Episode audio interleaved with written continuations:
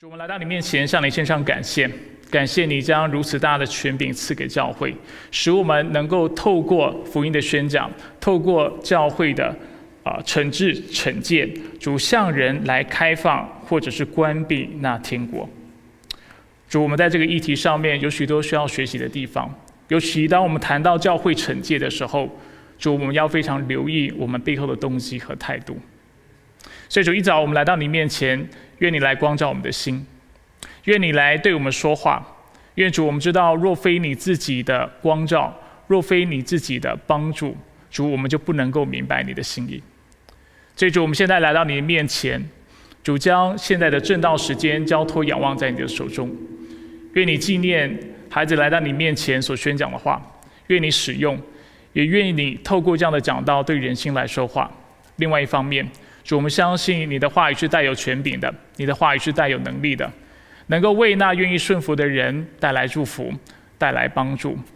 主，同时，主你也为我们这弱小的肢体，主带来灵命的建造、信心的坚固。所以，主，我们来到你面前，愿你的话语带有全能的向我们来说话。我们感谢赞美你。以上祷告是奉靠主耶稣基督的圣名求，阿门。同工们，我继续讲到吗？OK，好，亲爱的弟兄姐妹平安啊！非常开心一早又能够和大家一起来崇拜。那今天呢，我们要延续上周我们已经开始的主题，要讲到天国的钥匙。天国的钥匙，那天国的钥匙是什么意思呢？啊，在周间的时候，有弟兄姐妹啊提醒我啊，告诉我我上周的信息啊，并未为天国的钥匙做很清楚的界定，所以容许我在一开始，我再重新的为大家重申天国钥匙的意思是什么。所以，天国的钥匙象征着教会的权柄，还有教会的责任。如果上帝是主人的话，在这里啊，透过天国的钥匙，我们看到教会就是那管家。上帝将天国的钥匙给教会，意味着我们有管家的权利以及管家的责任，来决定天国是否向人来开放，还是向人关闭。在这里有一点，我要大家留意，不是。人是否能够进天国？我们所我们教会没有这样的权利，教会的牧长没有这样的权利来决定一个人是否能够进天国。但是我们能够做的是，我们能够决定是否向人来开放或关闭天国。这两者是非常不一样的。那区分在哪呢？区分就在于我们常说的，因为只有上帝能够对人心说话，改变人心；只有上帝能够使人进天国，所以这是上帝的工作。我们作为一个管家，我们只能够决定要不要向人来打开，或者是关闭，但是我们不能决定圣灵是否会在一个人生命当中动工，使他真的进入这个天国。这是天赋上帝自己的工作。所以海德堡要理问答才会如此界定。我们再一次来复习，看一下第三八十三问，他是怎么说的。所以天国的钥匙是什么？回答就是圣洁福音的宣讲，教会的惩戒。借此二者，天国向信者开放，向不信者关闭。所以简单来说，当我们说到天国的钥匙的时候，上周我们提到，总共是在说两方面。第一方面就是圣洁福音的宣讲。当我们向人传讲福音的时候，如果一个人信了，他就因此得着天国向他开放；如果他不信，他也因为定自己的罪，因为他拒绝了福音的缘故，所以使天国向他关闭了。那今天我们要看第二部分，就是讲到了教会的惩戒，所以我们来看八十五问。所以天国怎样由教会的惩戒开放或关闭呢？回答乃是这样：照基督的吩咐，若有称为基督徒的教义不正或生活不检，经过多次劝告，仍然置若罔闻，并要向教会长老告发他。若他仍然藐视不听，并由教会长老禁止他领圣餐，把他摒除于教会之外，同时上帝也把他摒除于基督的国度以外。但若他答应悔改，并有实际的表现，便可重新接纳他作为基督及教会的肢体。所以，我们现在要来进一步的来思考什么是教会的惩戒。我们先来为教会惩戒做界定。在中文的语境来说呢，啊，惩戒的意思一般是指借着惩罚过犯而对未来有所警戒，所以是透过惩罚别人，使他能够引以为戒，所以以后他不会再犯同样的错误。这是我们一般对惩戒的理解。然后我们必须说，这样的一个理解，其实跟圣经以及我们在今天的教育当中说到的教会的惩戒，两者之间是非常不一样的概念。在哪里不一样呢？教会的惩戒其实更多时候不是透过惩罚，所以在这方面很容易引起弟兄姐妹的误解。而且大家听到惩戒这个词的时候，往往会心里会产生非常多负面的联想。那我不怪对方，因为的确我们想到惩戒，我们想到的是处罚。但是教会的惩戒不是为了处罚，教会的惩戒的目的不是为了让人引以为戒，应该说这是其中一个目的。但是最重要的目的是要挽回人心。而教会惩戒更多时候用的方法其实是规劝，而不是透过处罚，但却是透过上帝的话去鼓励、去提醒、去劝勉弟兄姐妹，使他们如果是活在最终的话，能够。啊，归正悔改，能够回到主的面前，与上帝修复关系，所以这才是教会惩戒真正的意思。所以，更多的人在提到教会惩戒的时候，他们会喜欢用执行纪律来解释这样的概念。那如果大家认为执行纪律这样的概念听起来比较不会这么的负面的话，我不介意大家用这样的用词。但是，不论我们是用什么样的方式来描述这个 discipline，这就是它的英文单词。来描述这个教会惩戒或执行啊纪律这个概念，我们都还是需要回到圣经当中来思考。所以惩戒到底是什么？惩戒的对象是谁？惩戒的本质是什么？惩戒的依据是什么？惩戒的目的又是什么？那其实这也就是要理问答，就是海德堡要理问答第八十五问为我们清楚解释的地方。好吧，我们再一次把目光放在第八十五问，它是怎么界定的？在海德堡。要理问答第八十五问呢，它为我们说明了，首先惩戒的原则，大家可以做笔记，也可以不做笔记哈。但是主要是仔细仔细听我解释，惩戒的原则是什么？是照基督的吩咐。简单来说，就是按照圣经的教导。惩戒的对象是谁呢？是那些称为基督徒的。意思就是说，那些宣称、宣认自己是基督徒的，是有信仰的。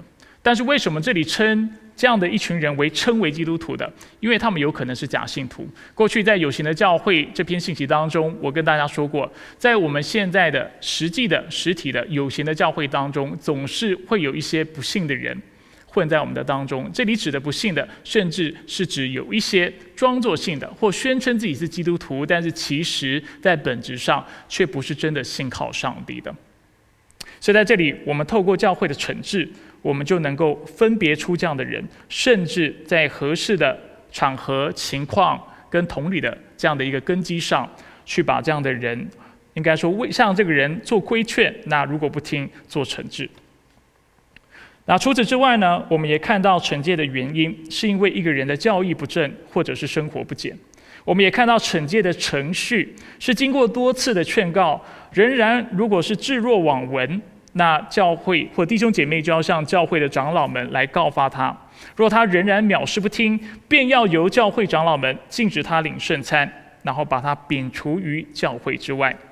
我们也看到惩戒的目的，就是若他答应悔改，并有实际的表现，便可重新接纳他作为基督及其教会的肢体。犹如我刚才说的。所以，为我们为什么会说惩戒不是最好的词？因为惩戒会给我们一个概念，它主要的目的是要人引啊引以为戒，是要人能够记得这个事情，所以以后不再犯。但是我们所讲求的，基督教所讲求的，不是一个道德主义的精神。我们要改变的不是一个人的道德形式，我们真正想改变的是一个人跟上帝之间的关系。我们主要要做的是挽回那个心，让他们再次的知道。被提醒，上帝是何等的爱他们，因此他们应当在主恩的面前，在主恩之下过一个圣洁、讨上帝喜悦的生活。行为会改变，但是真正要改变的是从心里来改变。所以，为什么惩戒这个概念有些时候并不那么符合圣经所要表达的，就是基于这样的原因。如果要鸡蛋里挑骨头，我认为这个定定义美中不足的地方。在于它并未说明惩戒该有的态度。呃，除此之外呢，我也认为惩戒的目的，除了是要挽回信徒之外，犹如刚才的第八十五问所解释的，它其实也有一些其他的功用。啊，譬如说威慑和教育他人，这就是我们一般对惩戒的理解。但是还有第三点，甚至是最重要的目的，是能够维护基督还有教会的声誉。所以，如果是用我自己的方式来界定教会的惩戒的话，我会这么说，大家可以看这个定义。所以今天我会把这个定义啊分解成三段为大家说明。我先为大家念一下我怎么界定教会惩戒的。所以，什么是教会惩戒呢？就是基督赋予教会的权利。所以，不是教会自己本身具有的权利，也不是传道人具有的特殊权利，这是基督的权利，而基督将这样的权柄赋予给那服侍他的人，使教会能够照上帝的话讲到依据，用爱心讲到态度，规劝和驱逐讲到方式，那些活在最终的任性者讲到对象。借以挽回对方，讲到目的之一，然后威慑和教育他人，使基督及其教会之声誉能够得着维护。我再为大家念一次我的界定方式，也让弟兄姐妹有更多的时间。如果你想写下来或照下来是可以的。所以什么是教会惩戒呢？犹如我刚才已经说明的，首先我们要去啊留意到的是，这个权利是来自于基督，是基督赋予教会的权利，使教会能够照上帝的话。因为这是我们的依据，用爱心就是我们的态度，规劝或驱逐那些活在最终的任性者。讲到对象，借以挽回对方，威慑和教育他人，使基督及其教会之声誉能够得着维护。在今天信息当中，因为时间有限，我无法为大家把里面的每一个细节都展开来。那所以今天我们会主要从三个角度来探讨这个教义。探讨这个主题，我们会谈谈到惩戒的依据、原则和目的。依据、原则以及目的，等一下在投影片上面都会把这些的啊重点打出来，所以大家不用急的要写下来。我们先来看惩戒的依据是什么？简单来说，就是上帝的话。在这个部分，我希望大家留意，不论是牧师也好，教会的领袖也好。我们都没有权利来依据个人的喜好、自己个人的主观的意见和偏见来惩戒教会里的信徒。如果有的话，那其实是非常可怕的事情，因为我们大大家心中的尺都不一样，我们大家的标准都不一样。如果我们都是按照个人的喜好、按照我们自己的判断来决定是否要惩戒一个信徒的话，那其实这是非常可怕，也会造成教会的混乱。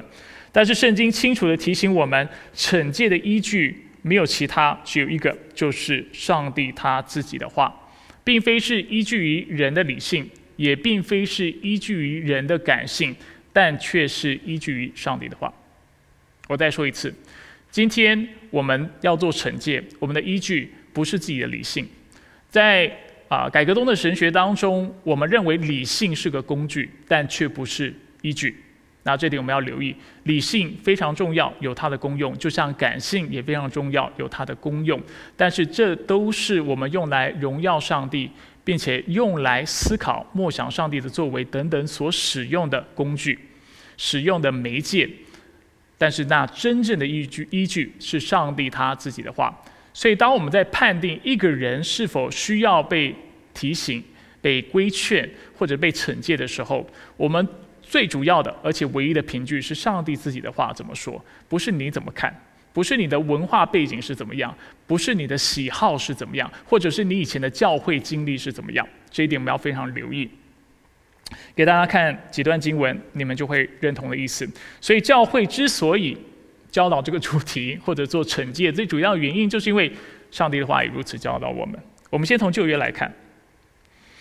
民数记十五章第三十到三十一节，上帝吩咐摩西：但那故意犯罪的人，无论是本地人是寄居的，亵渎了耶和华，这人必从百姓中剪除，因为他藐视耶和华的话，违背耶和华的命令，这人一定要剪除，他的罪孽要归到自己的身上。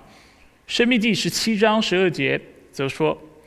若有人擅自行事，不听那势力在耶和华你上帝那里侍奉的祭司，或不听从审判官，那人就要处死。这样，你就把恶从以色列中除掉。在旧约的教导当中呢，我们看到上帝要摩西治理以色列国的方式是什么？当以色列当中有人是故意犯罪、擅自行事、不守上帝的律法的时候，摩西作为以色列国的领袖，就有其责任要将这样的人从他们的国当中，不只是赶出去，甚至是灭除。不过在这里有一件事情大家要留意。刚才我在说以色列的时候，我几次都说到是以色列国，就是想要为大家做个区分。我们过去在一篇信息当中，我们曾经讲过以色列跟教会之间的关系，旧约跟新约是连贯的。就那其实以色列跟教会呢，新约的教会其实也是有关联的，它是有连贯性的。但是不能因为连有连贯性，我们就把两者当做一样的概念，因为事实上是不太一样的。尤其在旧约当中，以色列是个国家，所以它有刑事、有民事的司法权利，因为它是个国家，我们称它为一个 church state 教会国家，所以它不只有属灵的权柄，它也有司法啊，它也有民事法等等的权柄啊，所以在这方面我们要特别留意。但是在新约相较之下呢？教会是没有这样的权利。我们下周会讲到教会跟政府之间的关系，啊，我想很多人应该很期待哈，不要太期待。但是我们的确也讲到这两者之间的关系，为大家能够更清楚的厘清教会到底有什么样的权利，然后国家又有什么样的权利，那两者之间又有什么样的关系？我们先讲教会，所以教会没有民事、刑事的司法权利，但是我们也许可以这么说，教会的确有属灵的司法权利。在属灵事上，我们可以做出裁定，或者是我们今天的用词做出惩戒。那一般手段，我刚才已经为大家说明了。在多数的情况下，我们主要惩戒的手段是规劝，所以不是处罚。大家一定要留意这个事情，不要让“惩戒”这个词让你对这整个概念有了错误的理解。我们要去啊执行纪律的主要方式是透过上帝的话语。来做劝勉，来做规劝，希望别人悔改，不是找一堆手段要让那个人觉得很羞愧。这不是教会治理的原则。教会只有在一个基督徒他说他自己是基督徒，然后他就一而再再而三犯罪又不悔改的情况下，我们才会开始用看似比较强硬和残忍的手段。但是大家要留意。每个弟兄姐妹，每个基督徒都会犯罪。我们没有人是完全的。我们在指的是那犯了罪不愿意悔改的状况，不是认罪了又犯罪的这样的状况。因为我们都会有软弱，我们会跌倒。但是只要一个人他愿意认罪，圣经也教导我们，我们要饶恕他七十个七次。所以我们等一下会讲到动机哈，讲到我们应该啊惩。啊，就是我们要惩罚、惩治，或者是做执行纪律、纪律应该有的态度。所以我们要留意这个事情。只有在一个人他称自己是基督徒，他犯罪又不愿意悔改，并且在我们一而再、再而三的规劝之下，他仍然坚持己见，认为他自己没有错的情况之下，我们才会开始去谈有关惩罚这件事情。我们一定要留意，我们不是没有事没事惩罚别人，这不是教会该做的事情。我们也不是有事没事想要羞辱别人，我们总是用爱心来对待人。保罗在哥林多前书，我们看一下新约五章一到二节第五节，及清楚的提到有关教会惩戒的教导，提到教会当中有一些淫乱的罪行。他说：“我确确实实的听说。”确确实实是我说的，原本是写确实而已哈。我为了加重语气，不小心做了叠字哈。我确实听说在你们中间有淫乱的事，这种淫乱连外邦人中也没有，就是有人和他的继母同居。你们还自高自大，你们不是该觉得痛心，把做这事的人从你们中间赶出去吗？甚至第五节他说要把这样的人交给撒旦。使他的肉体败坏，好让他的灵魂在主的日子可以得救。同样的，在提多书三章十到十一节，保罗针对那些分裂教会的人说：分门结党的，警戒过一两次后，就要拒绝与他来往。因为你知道这样的人已经被到常常犯罪，自己定自己的罪了。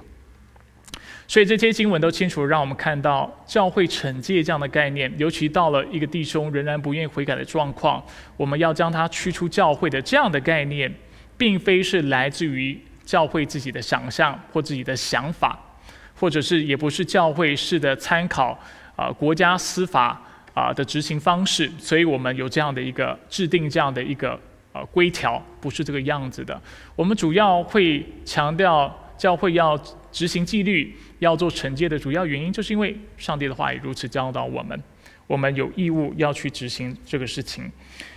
我们今天宣讲的、宣读的经文也是这样哈，马太福音十八章十五到十八节，为我们陈列了教会在处理非公开场合所犯的罪的程序。我要提醒大家，马太福音十八章十五到十八节主要处理的是私下的。是非公开场合所犯的罪，不是所有的罪。因为圣经其他地方让我们看到，如果一个罪是在公开场合去做的，我们就有责任，就按照比例原则，也是公开的去指责这样的人。那圣经有其他地方有这样的教导，我们今天先不赘述。我们先来看这种非公开的状况，就是看到有人犯罪的时候，我们应当怎么样来规劝他。我们再一次来看马太福音十八章十五到十八节。若是你的弟兄得罪你，你要去趁着只有他和你一起的时候，指出他的错来。他若听你，你就赢得你的弟兄；他若不听，你就另外带一个或两个人同去。因为任何指控都要凭两个或三个证人的口述才能成立。他若是不听，他们就去告诉教会；若是不听教会，就把他看作外邦人和税吏。所以简单来说，依据这段的经文，我们会说，教会惩戒的步骤有三点。首先是规劝哈，所以我们要非常留意，规劝是主要的方式。第一，当我们得知弟兄姐妹是活在罪中的时候，而且这个罪是非公开的状况下，我们就需要私下的去指出对方的错来，规劝对方，让他向上帝悔改。第二。如果对方不听，我们就需要透过一个或两个见证人，再次的向对方提出劝诫。第三，如果还是不听，弟兄姐妹就需要告诉教会，并让教会的圣职人员，尤其教会的牧长，来处理这件事情。如果到了最后的步骤，就是你私下跟他说了，他不听；你找了其他的见证人去说了，他仍然不听。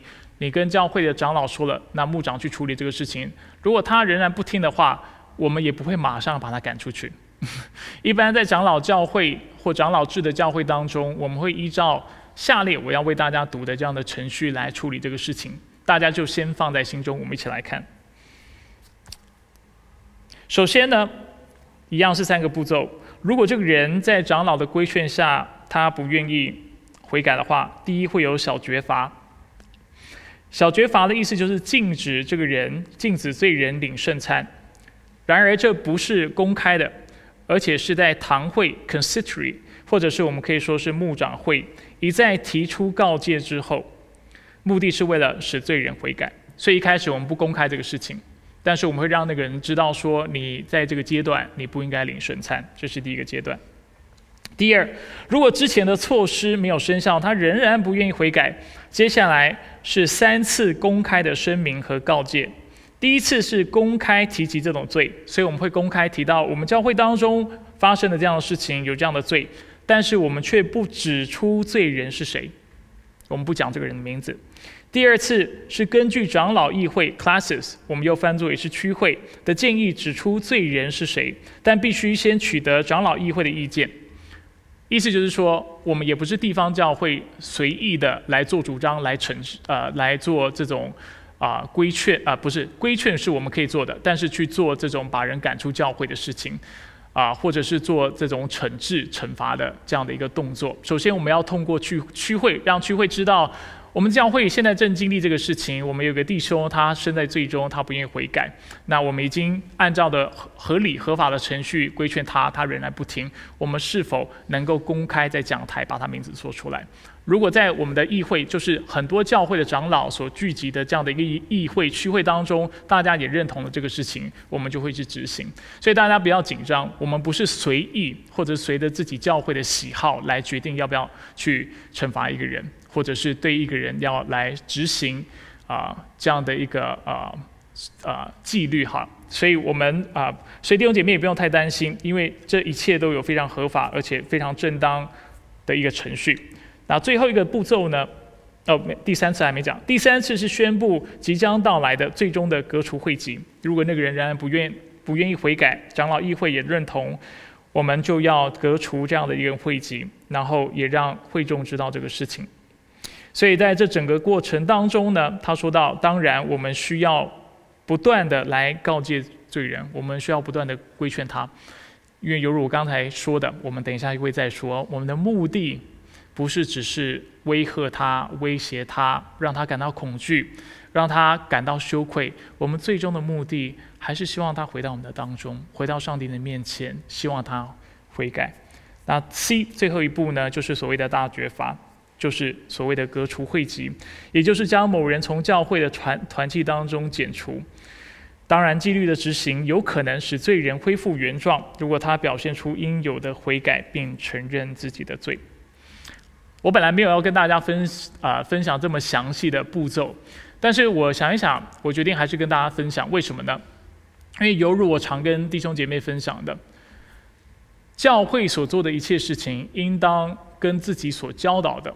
以及跟圣经所教导的一致，所以我常给弟兄姐妹这样的权利，就是来监督教会的权权利。当然，你们的权利啊，这以后我会更多说明，跟长老之间的权利是不一样的。但是，的确，上帝的话语是我们最终的标准、最终的依据。所以，当教会在执行惩戒的方式是不符合圣经的时候，你有权利站出来说，牧师，这不是你教导的，这也不是圣经说的，这不是我们规章里面所陈述的。你今天怎么可以这样用这样的方式来对待某某人？我认为我就有责任要听你所说的话，而且你也有责任和义务，作为一个爱我的弟兄，跟我说诚实话，把你心里面觉得跟圣经或者是跟我自己所做的教导不符合的地方，把它指明出来。所以我在这里跟大家分享的目的是什么？就是为了让我们教会变得更好。然后也像我过去常说的，为什么这段时间要讲教会治理这个主题？因为我想提提升大家的素养，而且让大家清楚的知道，你有的权利是比你想象大的。你在这个教会当中是我们的一员，同时你也有权利来劝告其他活在最终的弟兄姐妹，包括牧师。好，我们现在继续讲下一点，讲到惩戒的原则。刚才已经讲到惩戒的依据，绝对是上帝的话语。我想在我们的教会，这样的重点是大家非常清楚的。我们现在要讲讲惩戒的原则。这个原则呢，当然也是依据圣经的教导。但是我在这里要大家特别留意，就像我过去刚才已经说的，惩戒的目的不是为了惩戒，不是为了报复，不是为了让对方感到羞愧而已，但却是为了爱。等一下，我会解释为什么不是说而已哈，因为有可能我们需要让对方羞愧，但是这个羞愧是出于爱的，所以我们目的不在于执行正义，但却在于挽回在过犯当中的信徒。换言之，教会惩治的纪律和执行都只是手段，但是我们不能因此忘记了一切律法的总纲，就是爱。我们过去花了很长的时间讲爱的真谛，目的是什么？就是让大家知道，教会也好。基督徒也好，我们行事为人说话最主要的原则就是爱，使我们自己也使他人能够爱上帝，并且能够爱人。所以，当我们讲到教会惩戒的时候，毋庸置疑的，这就是最基本的所谓的指导性原则，这就是总纲。如果我们直接用中文的方式啊为它做补啊补上说明的话，它就是一个指导原则，让我们看到我们所做的所有事情都是由爱出发。犹如保罗所说的，我们可以有高言大志，或者是我们能够有非常多的知识，我们能够非常聪明，很多才干，许多的属灵恩赐，但是如果没有爱，这一切都是虚空的，都是没有意义的。所以这一点我们要留意。所以在教会要执行惩戒的时候，它最根基性的。应该有的态度和原则，就是爱心。就好好像父母要管教子女一般，父母管教子女的目的不是要去压垮他，不是要谩骂，对不对？不是要伤害他。父母按理来说哈，管教子女主要的目的是希望爱他，希望他变得更好。同样的，教会在惩戒的时候，在执行纪律的时候也是如此。所以很多人不喜欢惩戒这个概念，因为它往往会让我们心中产生联想，想到我们过去一些负面的经历。所以我能够明白，但是今天我也要让弟兄姐妹知道，而且提醒弟兄姐妹。教会执行惩戒最主要的原则就是上帝的爱，因为上帝律法的总纲就是爱。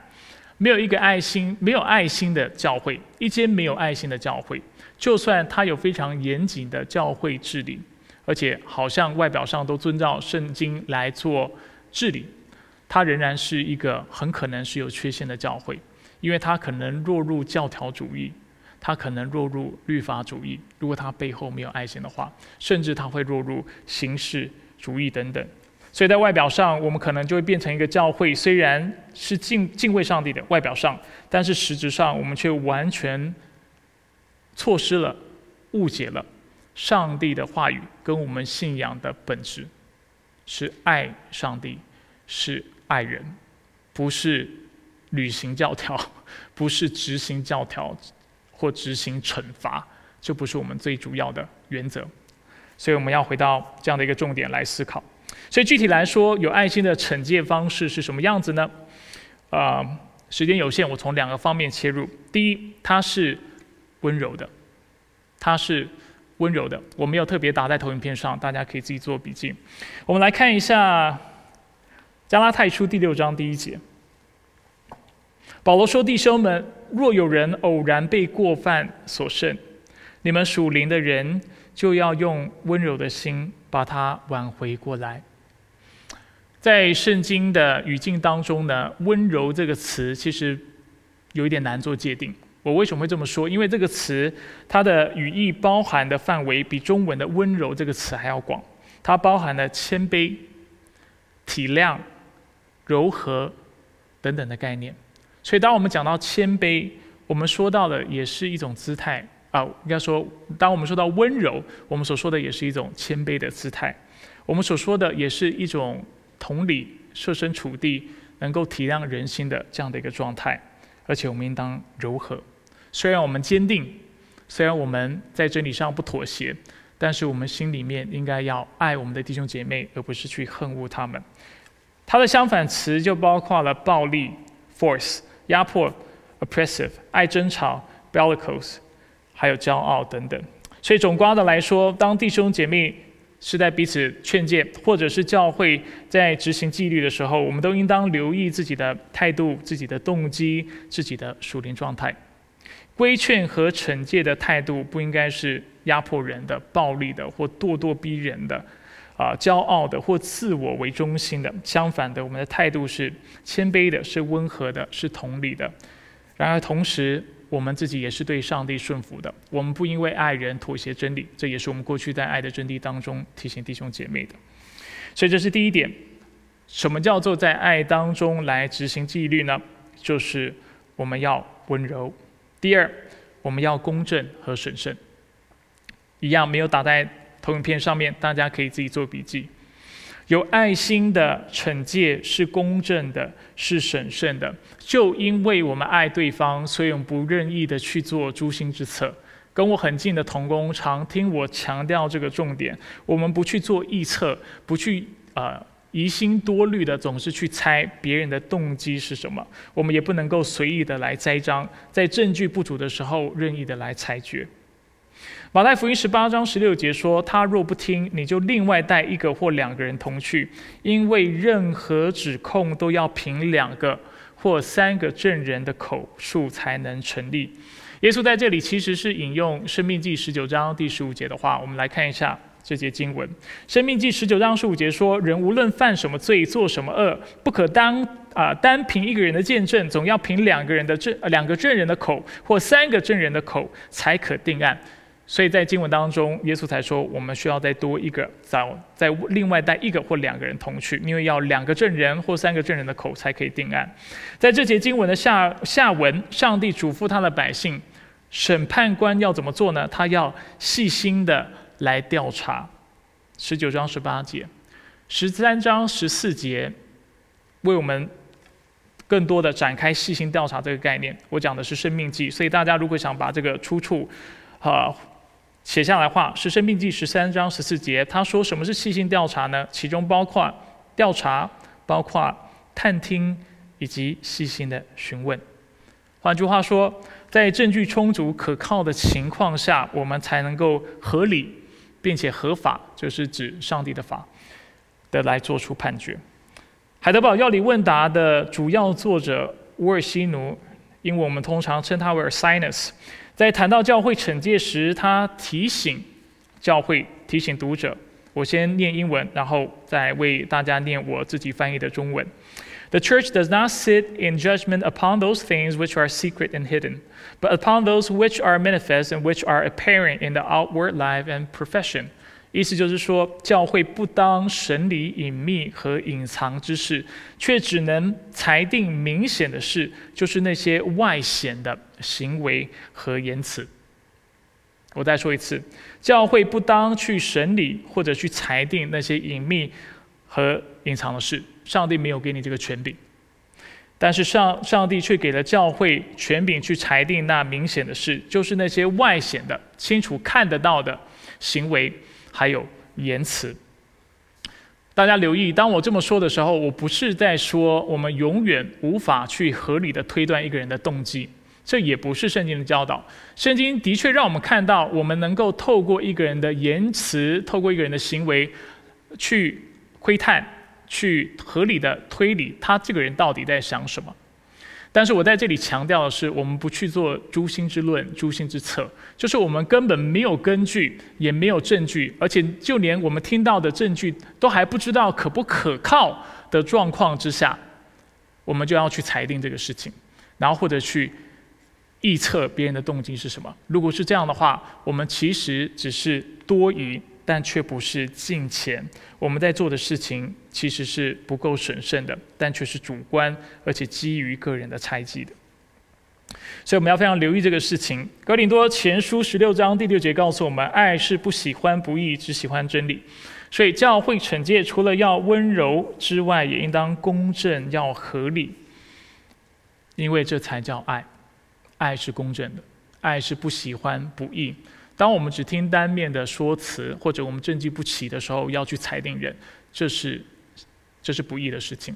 但是爱是不喜欢不义，只喜欢真理。过去我们在《爱的真谛》这个信息系列，我也为大家说明过。最后我们要来看第三点，就是教会惩戒的目的。这点我会尽快的把它说完。一共说到三点：第一，挽回罪人；第二，威慑和教育他人；第三，维护基督及其教育的。教会的声誉，抱歉。第一，挽回罪人；第二，威慑和教育他人；第三，维护基督及其教会的声誉。很快的，让大家看到圣经在哪里有提出这样的教导。首先，我们看到规劝以及惩戒的目的是要挽回罪人。刚才我们已经读过了加拉太书六章一节，我们再一次来看这个经文：弟兄们，若有人偶然被过犯所胜，你们属灵的人就要用温柔的心把他挽回过来。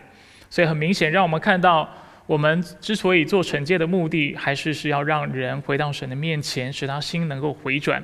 同样的，雅各书六五章的十九到二十节，雅各书五章十九到二十节说：“我的弟兄们，你们中间若有人迷失了真理，而有人使他回转，这人该知道，使一个罪人从迷途中回转，会从死亡中把他灵魂救回来，而且，呃，遮盖许多的罪。所以再次让我们看到。”我们的动机是什么？动机是我们不忍看到我们主里的弟兄，看到我们所爱的人，他活在罪当中，并且让自允许自己迈向灭亡的道路，因为我们于心不忍，因为我们爱他的缘故，所以我们要不断的有耐心的去规劝他，去劝勉他，让他回头。所以这是教会惩戒最主要、最优先的目的。第二，是为了威慑和教育他人。诶，我跳掉一节经文，这节经文，铁上冷一下，我们讲一下这节经文，让我们看到，在一个基督徒他被指控或者是被规劝的时候，他仍然不愿意悔改的时候，教会的确手段是会比较强硬的。但是我们要非常谨慎，犹如我之前已经说明的，我们不能因此把对方当成我们的敌人或仇人。我们一样是用爱来对待对方，如同铁上罗尼迦后书三章十四到十五节说的：若有人不听从我们这信上的话，要把他记下，不和他交往，使他自觉羞愧；但不要把他当仇人，要劝他如劝弟兄。所以，当有人活在罪当中的时候，的确，我们有些时候需要透过一些比较强硬的手段，让他觉得羞愧。但是，犹如我刚才已经说了，羞愧不是目的，它只是一个手段。当然，我们也要按照比例原则，合理的去做这个事情。我们最终目的还是希望把这个人心挽回，所以这一点是我们要留意的。好，我们继续看第二个，第二个规呃，就是惩戒的目的是要威慑和教育他人。在提摩太前书五章二十节说到，继续犯罪的人，要在众人面前责备他，使其余的人也有所惧怕。我再念一次：继续犯罪的人，要在众人面前责备他，使其余的人也有所惧怕。所以圣圣经清楚的教导我们，当我们按照上帝的话语来治理教会，并且来执行教会的惩戒的时候，啊，我们需要。因为爱心的缘故，有些时候在弟兄姐妹不愿意悔改的时候，透过一个合理的程序，然后之后逐渐的让这个罪行公开化，那让其他的弟兄姐妹能够看到，看到不是，我必须再次强调，不是只是为了羞辱这个人，OK？我们其实是想挽回这个人，但是的确同时，我们是想要让当中想要犯罪的弟兄姐妹知道，请你千万不要，这个过程对大家来说都很痛苦。对你来说很痛苦，对牧者来说也很痛苦。没有一个真正爱神的牧者是喜欢当纠察队的。OK，今天我也愿意跟大家表达，我作为一个牧者，我很不喜欢当纠察队，一天到晚要找你的问题和找你的罪去指控你。这不是我牧养最大的目的跟热忱。我的热情是希望你在神的面前，在基督的恩典里面，能够过一个丰盛，过一个讨上帝喜悦，过一个在罪里得着真正自由、真正释放的生活。我希望看到你生命改变，我希望看到你过去的忧愁能够被喜乐取代，你的灰心能够被啊盼望取代。我的热忱不在于要让你难看，请你千万要相信我。所以，但是圣经的确有这样的教导，使得教会不得不在一些非常啊严重的状况之下，我们需要公开一个人所犯的罪，目的是使这个人悔改。另外一方面，使其他人也知道，请你们千万不要做这样的事情，来伤害教会的身体，来啊伤害其他的弟兄姐妹，也不要这样子来伤害你的牧者，因为你的牧者需要为你的灵魂交账哈。第三，教会惩戒也能够维护基督及其教会的声誉。当谈到教会当中的淫乱的时候，保罗在哥林多前书五章六六到七节，他说：“你们不知道一点面笑能使全团发起来吗？既然你们是无效的面，就要把旧效除尽，好使你们成为新团。”显然的，在这段经文当中，那面笑指的就是人的罪。当教会当中有不公义、不正直、不圣洁的事情的时候，如果我们不去制止它，不去处理这样的一个罪，它就会发酵，使整个面团发酵起来，使整个教会可能就被罪充满。一来，有可能教会的弟兄姐妹以为，哦，原来这个人啊，他犯罪，教会也都没有去规劝他，好像都无所谓。那这代表其实基督教就是这个样子嘛，偶尔犯错、犯罪，或者是放纵一下自己都是无所谓的，对不对？贪恋。啊啊，就是财物啊，财富也好啊，贪图名声也好啊，在教会当中做长老、做执事、做权柄，是为了巩固自己的利益啊，是以自我为中心。反正教会对这种事情也都觉得都默认了嘛，那无所谓。那今天我也可以成为这样的人。所以一个人的罪，他会发酵的。一个人罪永远不是只跟只是跟他有关的，长期下来，他会让别人都觉得，哦，基督教是这个样子的。基督教是可以以财富为目的，然后来拉关系的。基督教是以可以以自我为中心的方式来过生活的。基督教是所谓的成功神学，对不对？是哦，原来是啊，可以帮助我成为很有钱的人，等等。那我们非常留意，这不是圣经的教导，是会发酵的。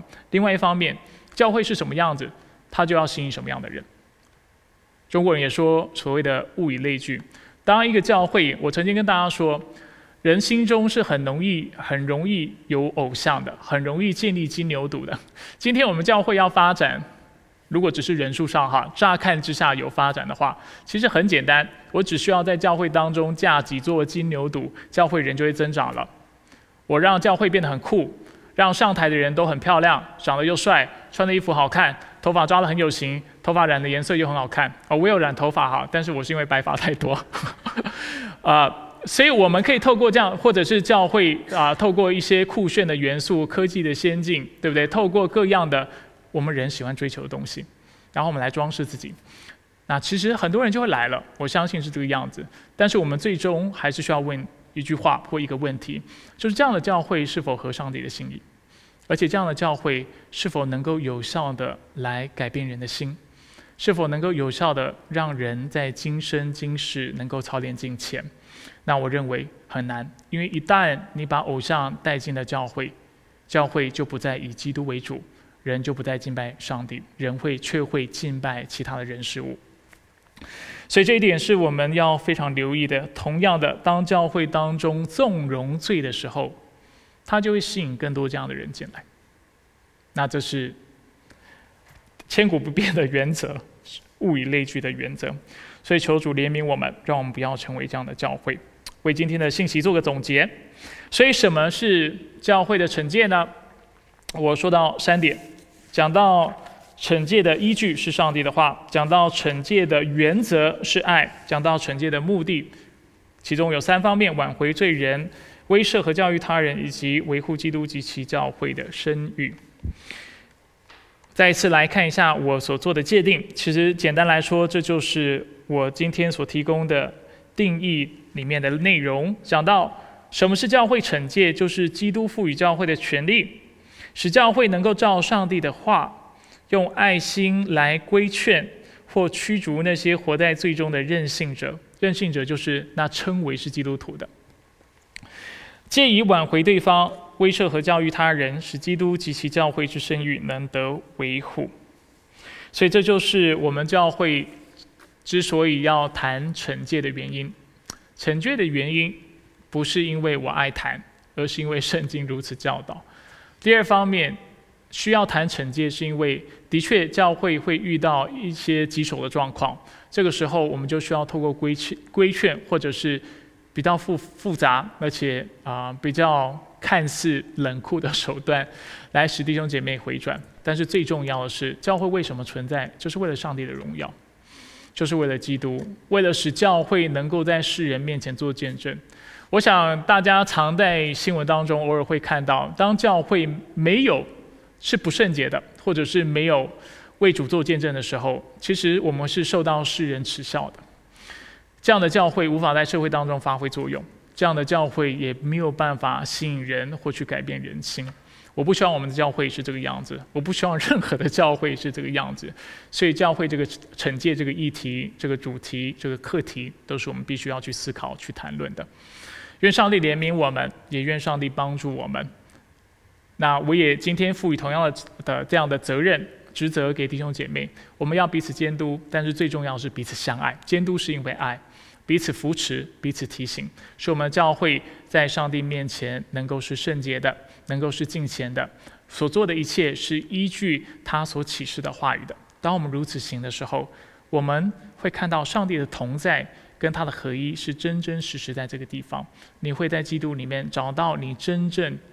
所想要的自由、释放和丰盛，因为哪里有他的真理，哪里就有自由。圣灵在哪里，去啊，去定罪，然后去圣化他的教会，哪里的人就要得着在基督里真正的丰盛和产业。愿上帝保守祝福我们，也求主继续对你的心说话。以下是默想时间，让我们继续透过下列的问题，我们来思考今天的信息。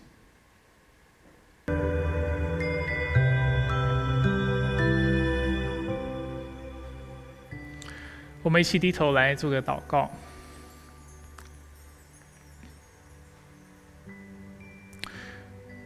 主，我带领教会来到你面前，主想要向你陈明我们心里真正的心意。主，既然我们蒙了呼召，是那蒙召被拣选的子民，我们行事为人就应当与我们所蒙召的恩相称。主，当你的教会来到你面前的时候，主是的，我们渴望你的祝福；但是另外一方面，我们也也是真的从心里渴望这个教会能够被你使用。为什么我们期待这个教会能够被你使用呢？是为了让别人看到这个教会多好吗？是让这啊其他人羡慕，或者是啊，就是好像啊羡慕嫉妒这个教会所做的工作，或者这个教会的存在吗？都不是。主，我们所要的就只有一件事情，就是能够荣耀你的人，荣耀你的名，并且能够落实主你所赐予我们的大诫命。能够从心里面真实的爱你，而且能够爱人如己。主，我们愿意来履行那大使命，将福音传到地极。而当我们要去落实这使命的时候，我们知道教会的圣洁、个人的圣洁，主都是非常重要的，因为我们需要有这样的见证，才能够使人在啊，使人透过我们的信息，透过我们所传讲的。一方面能够听到上帝真理的道，另外一方面能够一瞥上帝国度的荣耀。所以，主，我来到你面前，将焦点基督教会交托仰望在你的手中。主，我们愿意被你使用，我们也愿意顺服你的话语。孩子，我自己也愿意依照你自己的教导，主继续在爱中来鼓励主里的弟兄姐妹，来守望他们的灵魂，并且与他们同心，一起来建造教会。主，我们知道，当我们如此行的时候，当我们全然降服的时候，天国是向我们敞开的，天上的窗也是向我们敞开的。我们必要经历你那信实的带领，经历你是那位叫我们的信心创始成终的上帝，啊，经历主你那出人意外的平安。啊，去看到那我们眼睛未曾看过的事情，听见那耳朵未曾听见的之事，心里也明白我们心里从来没有想过的事情。主，总之在你里面是丰盛的，在你里面有真正的平安、自由、释放、喜乐，在里面有真正的盼望。主，这是我从心里面愿意我们教会当中的每一个弟兄姐妹所得着的。主，我们都知道，我们这段时间是在疫情当中，并且在这个社会当中，在我们的生活当中有许多的困苦和苦难。主，我们无法透过人的能力、人的知识，无法透过自己主来胜过这些的困难。人的智慧能力都是有限的，只有当我们将我们的盼望放在那荣耀、圣洁、全能、美善、信实之上帝的身上的时候。主，我们才能够经历那真正属天属灵的祝福。主，这是我们的盼望。愿你设立你的宝座在你的教会当中，愿每一个来到这个教会当中的人都能够经历你的同在，一瞥天国的荣耀，并且因为在基督里得到那真正的永生和平安。愿你保守我们分散的脚步，祝福我们这周所要做的事情，挪去我们心中的挂虑。因为知道你是那位信实可靠的上帝，我们感谢你。以上祷告是奉靠主耶稣基督的圣名求，